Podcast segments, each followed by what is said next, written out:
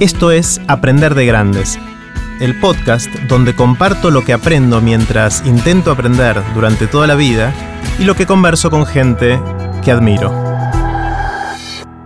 Esta es la segunda parte de la conversación que tuvimos con Santi Bilinguis. En esta parte pensamos juntos en voz alta sobre cuál es la escuela ideal. No hace falta escuchar la primera parte de este episodio, pero si quieren hacerlo pueden encontrarla en aprenderdegrandes.com barra Santi y ahí también pueden ver los links relevantes de este episodio y dejar sus comentarios. Los dejo con la segunda parte de la conversación con Santi. Santi, hablamos hasta ahora de, de cómo aprendemos, cómo pegamos saltos en la vida. Y obviamente un desafío que tenemos como sociedad es pensar la educación del futuro. Más allá de si va a durar el 20% inicial de la vida o 20% durante toda la vida, es cómo hacer para dotarnos a nosotros, a nuestros hijos, eh, a, a, otra gente en la sociedad, de las capacidades necesarias para poder realizarnos en la vida, para decirlo de una manera bien amplia. Y está claro y estamos todos de acuerdo que el modelo educativo actual está obsoleto en, en muchas cosas, a pesar de que algunas están experimentando y seguramente están mejorando, pero hay, hay muchas que, que, son resabios de, de, necesidades del pasado y no de, de, lo que quizás necesita la gente hoy. Te propongo hacer un juego. A ver. Un juego ahora, así, sin, sin pensarlo demasiado. Pensemos juntos si tuviéramos que diseñar una escuela, digamos, secundaria. Los dos tenemos okay. hijos en, en, edad secundaria. Eh, por lo menos vivimos del lado de padres ahora lo que los chicos están viviendo en el colegio. Tenemos algún recuerdo de cómo lo vivimos nosotros hace algún tiempo. Eh, y tenemos la sensación de que, como vos decías antes, eh, el modelo está mucho más pensado para meter datos que después no significan nada y que no son tan necesarios a futuro y que se vuelven obsoletos, etc. Eh, y estamos de acuerdo que no es eso lo que necesita. Entonces, ¿cómo hacemos? Si tuviéramos hoja en blanco, ¿no? Y tuviéramos que pensar, vamos a construir, diseñar una escuela. Ni, ni siquiera si es una escuela, ni siquiera si, si hay que construir algo. ¿Por dónde podríamos empezar a pensarlo? Pensemos juntos, ¿no? No, no, estoy esperando una respuesta, sino que, que, pensemos. Mira, una de las cosas que a mí siempre me, me chocó mucho es que yo dentro de todo era buen alumno, era bastante curioso, interesado, y aún así salvo muy contadas excepciones, la mayoría de las materias del secundario no me interesaban demasiado. Y ahora me pasó algo curioso, no es secundaria, es, séptimo grado, pero en el comienzo de, de, clases de este año, mi hijo Ezequiel, que está, estaba para empezar séptimo grado, tuvimos una reunión de padres donde los maestros nos contaron qué era lo que los chicos iban a ver este año. Entonces la maestra de sociales nos contó que iban a ver historia argentina del siglo XX, historia universal del siglo XX, Segunda Guerra Mundial. Este, después eh, nos contaron que, en ciencias naturales iban a ver los principales sistemas, el sistema respiratorio, sistema digestivo. Y a medida que nos iban contando, a mí todo me parecía fascinante. Y pensaba, qué lindo que Ezequiel va a ver todas estas cosas este año. Casi que me daban ganas de hacer séptimo grado a mí. Llegué a casa, porque Ezequiel no estaba en la reunión con nosotros, y le digo Ezequiel, qué espectacular todas las cosas que vas a ver este año. ¿Qué papá? Le empiezo a enumerar y su cara de nada, de decir, me estás jodiendo, es un bodrio todo eso que me estás contando. Y claro, pensaba que, que en realidad no es objetivo que sea o no sea un bodrio. Depende de que vos estés interesado en todos esos temas y me animo a conjeturar que si me dieran el programa de cuarto grado o me dieran el programa de tercer año, todos me parecerían fascinantes ahora. Muy pocas cosas me parecerían eh, un embole. Y tiene que ver con que mi mirada del mundo hoy es muy diferente de la que era en ese momento, lo cual nos lleva a algo que no sé cómo se arregla. Pero, sobre todo en la adolescencia, a los chicos les importa otra cosa. Claro. Es, es interesante porque es, está recontraestudiado que la, la, motivación, digamos, de, de, la persona que está aprendiendo influye mucho en su capacidad de aprender. Esto es casi una obviedad. De hecho, para mí el dato más valioso hasta ahora de aprender de grandes fue el que mencionaste pasando en limpio la entrevista con Mariano Sigman, de que incluso estar motivado por otra cosa funciona. Porque secreta la dopamina que Exactamente, te hace recordar. No importa por qué te. O sea, motivate por algo y después estudia, aunque, aunque no sea por la misma razón. Pero eso está buenísimo porque creo que refuerza lo que decías antes de, de esta idea de, de, estudiar, dedicarle 20% a estudiar durante toda la vida en lugar de dedicarle 20% de la vida a estudiar durante 100% del tiempo. Porque de esa manera uno es más flexible para estudiar las cosas que le va interesando en cada momento. Eh, de hecho, a mí, eh, yo siempre odié en la secundaria estudiar historia, no me gustaba. Habrá sido por los libros, por los profes, no sé, por algo que, a mí me pasaba en otros lados. No era algo que a mí me, me llama. Y ahora me está fascinando. Me está fascinando y estoy leyendo de eso y estoy preparando episodios de, de Aprender de Grandes sobre historia porque encontré una manera de, leerla y de, entenderla que me, no sé, la encuentro fascinante en este momento de mi vida, no en cuarto grado. Eh, y en cuarto grado por ahí era el mismo contenido fáctico, pero en ese momento no significaba nada para mí y todo lo que me dijeron seguramente me lo olvidé. Entonces ahí vamos poniendo un, factor, ¿no? De, ver cómo hacer en esta, si querés, escuela del futuro o escuela, escuela que podamos construir para buscar los momentos adecuados para aprender cada cosa, que definitivamente no son lo mismo para cada chico o para cada grande, ¿no? Bueno, totalmente, lo, cual nos lleva a algo que seguramente tendría esa escuela, que es que para mí tendría bastante más grado de elección eh, de, de los contenidos, ¿no? Que todos los chicos cursen las mismas 11 materias durante 5 años, suena bastante descabellado. Lo veo incluso con, mi hijo más grande que está en secundaria, eh, que, es una secundaria que tiene orientación y que los últimos 3 años tiene fuerte carga en ciertos temas, que ya son temas que él eligió, y tiene muchísimo más interés en las materias de la orientación que en las materias generales. Entonces creo que por ahí hay una punta del ovillo interesante.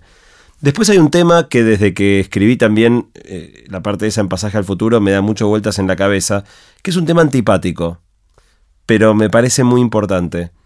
Y es que no sé si nos dimos cuenta, o sea, eh, curiosamente, el castigo físico se abolió en las escuelas hace muy poco tiempo, muy poco tiempo.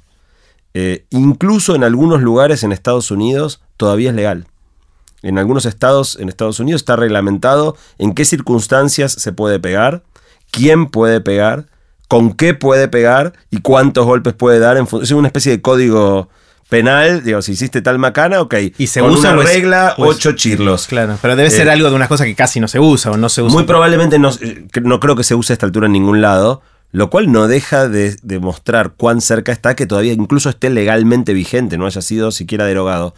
En buena parte de los países de Europa, eh, el castigo físico se abolió en las escuelas hará unos 30 años. Y me contaron varios conocidos españoles que apenas sucedió esto, no era raro que algunos padres fueran a los maestros y le dijeran, maestro, si usted tiene que pegarle, péguele. O sea, no importa que ahora ya la escuela eh, no, lo, no lo promueva, si usted siente la necesidad de pegarle, péguele. Porque hasta ese punto estaba incorporado.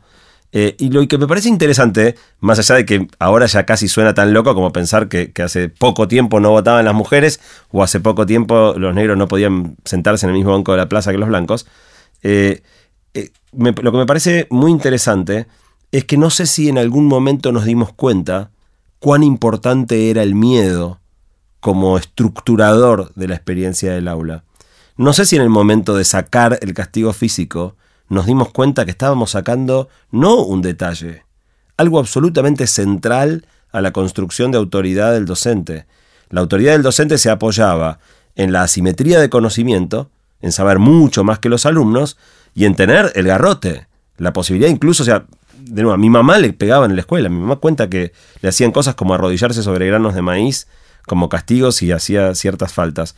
Cuando yo hice la primaria, por ejemplo, ya no nos pegaban, pero era el proceso y nos revisaban las uñas, que estuvieran cortas y nos miraban eh, con los dedos, que no podíamos tener más de dos dedos el pelo en la nuca, ciertas cosas que, no hacía falta que te peguen para que el miedo esté sobrevolando el aula. Ahora no, ahora vos entras a cualquier escuela y te das cuenta que felizmente los chicos ya no tienen miedo, pero no sé si nos dimos cuenta de lo difícil, hacía falta reemplazar al miedo con algo. No podías sacarlo sin, sin poner algo en su lugar. Y ese algo en su lugar, yo creo, es la motivación. Eh, y es mucho más fácil tener a un chico asustado que tenerlo motivado. Pero no nos dimos cuenta del desafío que nos estábamos comprando en el momento de decir, ok, no le peguemos más a los chicos, no hagamos más, eh, no les hagamos sentir más miedo. Eh, y ahora tenemos el enorme desafío de construir una escuela donde no está el miedo, y donde encima tampoco está del todo la asimetría de conocimiento entre docentes y alumnos. Hay muchas áreas donde los chicos saben más que los maestros. O sea, la asimetría está pero al revés. Es claro, en algunos casos incluso está subvertida y los chicos lo saben y los maestros lo saben.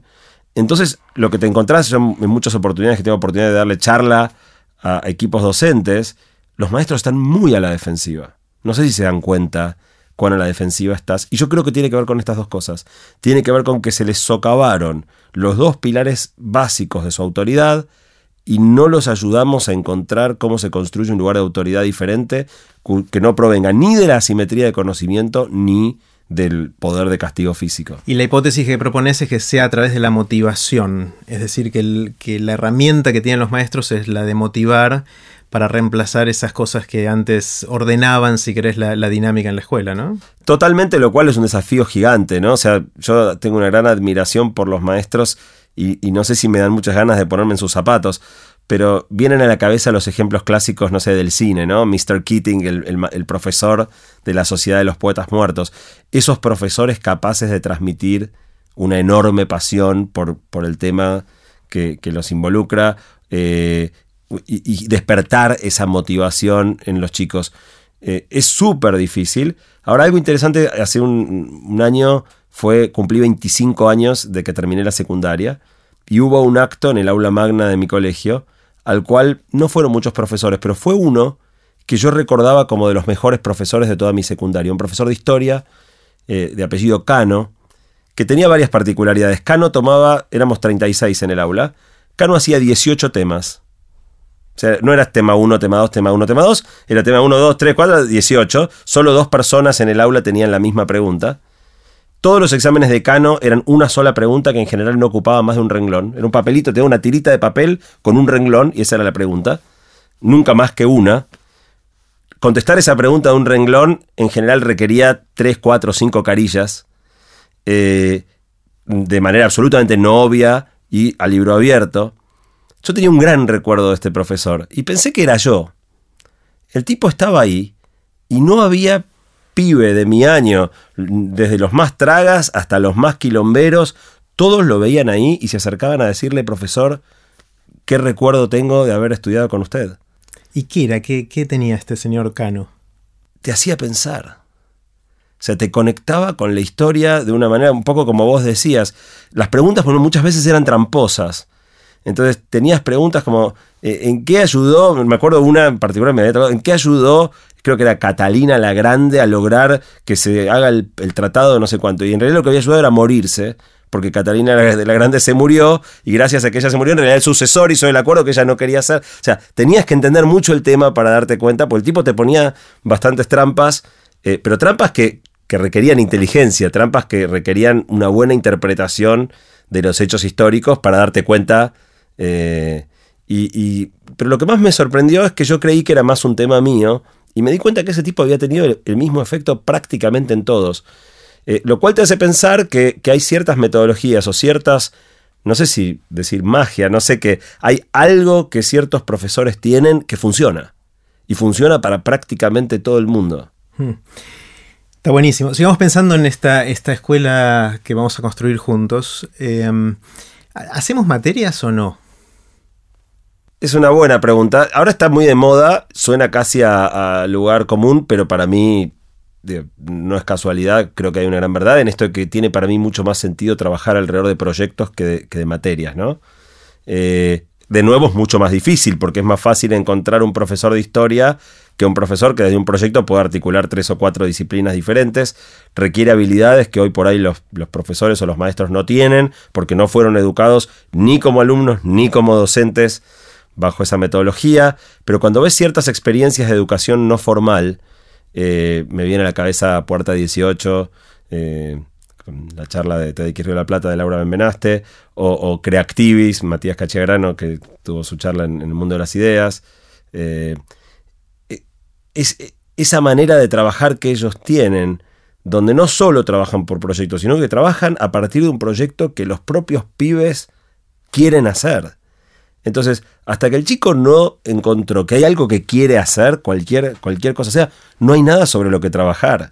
Y la escuela no parte de ese punto de partida. La clase empieza el 5 de marzo y empieza a impartirse la currícula. Eh, yo creo que si pusiéramos como punto de partida, ok, ¿vos qué querés hacer? Ok, yo quiero hacer un, no sé, si fuera programación, como es el caso de Creative, quiero hacer una aplicación que permita, no sé, como de hecho pasó en un caso real de uno de los chicos, una aplicación para buscar personas perdidas. Si vos sentís una fuerte motivación por solucionar ese problema, muy probablemente las cosas que necesites aprender para concretar eso que querés hacer, les des mucha más bola que si te las dan. Entonces creo que es un, buen camino de llegada a la motivación eh, poner un proyecto como puerta de entrada. Bueno, de hecho hay gente que va al extremo de decir el único objetivo de la escuela primaria y secundaria es tres objetivos. Aprender a leer y a escribir, aprender a sumar y a restar. Y el tercero es ayudar a los chicos a encontrar cosas que tengan ganas de hacer y que con esos tres ingredientes lo demás se da de manera natural, porque ahora los chicos acceden a la información, a los cursos online, a, los lo que fuera, a los amigos que les puedan enseñar de cualquiera de estas cosas, y que todo lo demás lo van a aprender realmente y les va a quedar y los va a formar por toda la vida cuando sea algo que ellos sintieron la necesidad de que tenían que, aprender, ¿no? Y lo de proyectos es verdad que, que puede ser ahora un poquito ya demasiado gastada la, frase de hay que hacer, organizarnos por proyectos, pero también tiene que ser un proyecto que, que, cada uno de los chicos sienta que es propio, ¿no? Porque si bien dice, bueno, ahora tenemos que tirar un globo al espacio, no sé qué, si al pibe no, le interesa eso, tampoco le va a ayudar a aprender la física, la matemática y lo que fuera que es necesario para hacer eso, ¿no? Hay que buscar de alguna manera que, los chicos se adueñen de ese proyecto. Sí, te agrego algo que, seguramente mi escuela tendría, eh, nuestra escuela, eh, para mí es mucho más atractivo. No sé, por ejemplo, yo estudié los pueblos originarios de la Argentina, ¿no? Estudiamos de los diaguitas, los tobas. Ya no me acuerdo ningún dato. Tengo una idea medio aproximada de más o menos por qué lugar del mapa vivía cada, cada grupo. Eh, ahora, si vos me mostraras filmaciones, si, yo hubiera visto los lugares, hubiera visto, no sé, los restos arqueológicos que queden, o, o cierta me, resulta muy, muy absurdo que no se utilice mucho más eh, los medios audiovisuales como parte de la experiencia educativa. Eh, un poco porque ver algo, eh, la imagen añade muchísimo a la palabra, pero un poco también porque vos podés usar la comunicación que ya han hecho otros, ¿no? O sea, ¿para qué como docente yo contarle a los chicos sobre los animales del fondo del océano, si Jacques Cousteau hizo un espectacular documental donde te lo cuenta el tipo que más sabía de eso en el mundo. No sé si tiene que ver con una cosa de ego, de en el fondo renunciar a, estar en el centro de la escena como docente y, dejar que, que, se luzcan otros, pero yo me imagino al docente más como un curador, más como alguien que elige cuáles son los estímulos que los chicos van a recibir, eh, y no es poca cosa, ¿eh? o sea, eh, pensando en, haber organizado TDX Río de la Platas, ¿no? O sea, obviamente cada orador que se sube al escenario y da su charla pone una gran impronta al evento, pero quien en definitiva arma todo ese proceso de ver cómo llegás a quiénes son las personas que vayan a dar esas charlas y cómo esas personas preparan esa charla y cómo se suben, cómo se preparan para subirse al escenario y cómo se suben y cómo se bajan. también hay un sello ahí. Y un sello que, por ahí, desde el punto de vista de ego, eh, se, desdibuja, no, no, no, te, no, te, no salís en los créditos, pero, pero es como, como vivencia es espectacular. Yo creo que los maestros encontrarían un rol muchísimo más lindo para sí mismos si se concibieran como curadores más que como actores protagónicos. Está bueno, está el desafío de que lo que vos decís no es así como aprendieron ni como aprendieron a enseñar, eh, con lo cual yo estoy seguro que la inmensa mayoría de los docentes eh, lo hacen por vocación, deciden enseñar porque es lo que le importa y lo que tienen ganas de hacer. El tema es que sus herramientas pueden ser que no sean las adecuadas yendo hacia adelante, o las más útiles, o que estén un poquito obsoletas, al menos alguna de las herramientas, y el desafío entonces es casi de capacitación docente, visto desde esa manera. ¿no?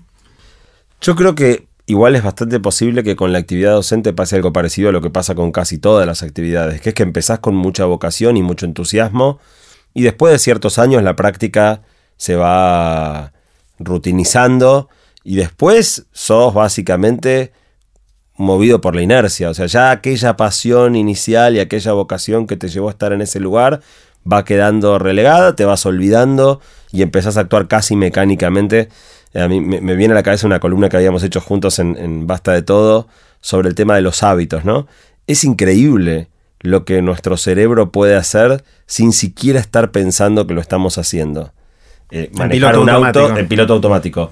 Manejar un auto en el tránsito para cualquiera que, que haya sacado el registro y haya empezado a manejar por primera vez, todas las cosas que teníamos que pensar, los cambios, la palanca, el acelerador, el freno, los otros coches, el semáforo, la gente que cruza, la cantidad de, era muy, muy, muy difícil. Hoy la mayoría de los que ya tenemos experiencia manejando, hay veces que por ahí, porque te colgaste pensando en algo o porque la radio te enganchó, qué sé yo, de repente volvés a, darte, darte cuenta que por ahí hace 10 minutos que estás como ido y sin embargo hiciste todas las cosas que tenías que hacer para conducir de manera segura el auto sin pensar ni un segundo en eso.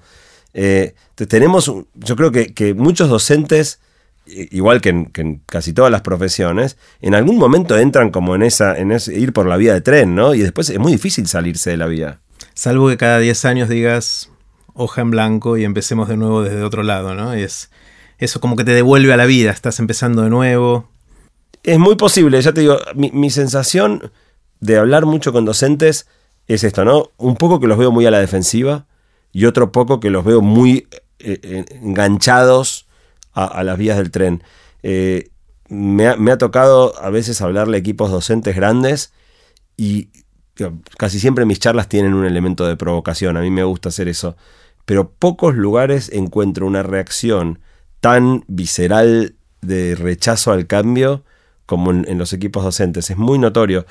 Y lo más loco es que el propósito esencial de la educación es preparar a los chicos para el mundo que viene. O sea, la educación es acerca del futuro. Eh, y como tal, debiera, ser debiera cambiar antes de que el mundo cambie, debiera ser anticipatoria. Y hoy está años luz, o sea, siempre, también es ya una frase trillada, la educación es exactamente igual que hace 100 años, se dice por todos lados, pero es muy loco, porque cualquier otra cosa no sería tan grave que atrase, pero la educación no puede atrasar, la educación tiene que adelantar. Eh, y hoy estamos muy lejos de que eso pase y, veo a los maestros como muy a la defensiva. Eh, y yo creo que esto que decía, esto como de, la pérdida del lugar de autoridad, eh, está muy en el centro de la cuestión. A mí me choca mucho como padre de chicos ver, por ejemplo, la reacción, las contadísimas veces que las escuelas sancionan a algún chico. Antes era mucho más común, hoy digamos, este, se, evita por todos los medios la sanción. Pero las contadísimas veces que alguna escuela pasa algo tan grave que la escuela opta por sancionar a algún chico, los padres protestan a la escuela defendiendo a sus hijos como jugador al que le acaban de mostrar la tarjeta amarilla. Eh, me viene a la cabeza el mellizo Barros Esqueloto, ¿no? Esos jugadores bien protestadores. Y vos ves a los padres arremolinándose alrededor del árbitro, eh, cuando en realidad los padres tienen reproduciéndose en su casa buena parte del mismo problema de pérdida del lugar de autoridad que se reproduce en la escuela.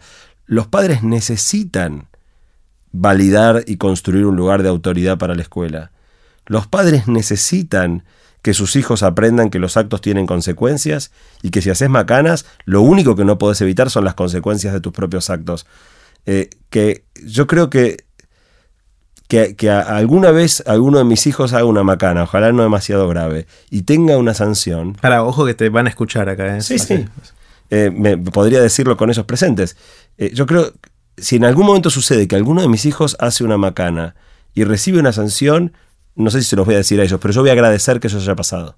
Voy a estar contento de que ellos hayan pasado por esa experiencia y por darse cuenta que, sus actos tienen consecuencias y que, y que nadie, digamos, por más que yo los, los ame eh, y los acompañe, no, los voy a, no voy a tratar de librarlos de las consecuencias de sus actos. Momento para tomar un poquito más de agua, ¿te parece? Dale. Pueden ver los links relevantes de este episodio y dejar sus comentarios en aprenderdegrandes.com barra Santi. En la próxima parte, que es la última parte de este episodio, seguimos conversando con Santi respecto a algo que se me ocurrió mientras teníamos la primera parte de la conversación y también le hice el bombardeo de preguntas que hago típicamente a la gente con la que converso en Aprender de Grandes. Si quieren que les avise por email cuando sale un nuevo episodio, pueden suscribirse en aprenderdegrandes.com. Los espero en el próximo episodio de Aprender de Grandes, cuando les cuente lo que aprendo en mis intentos por seguir aprendiendo durante toda la vida y en las conversaciones que tengo con gente que admiro. Chao.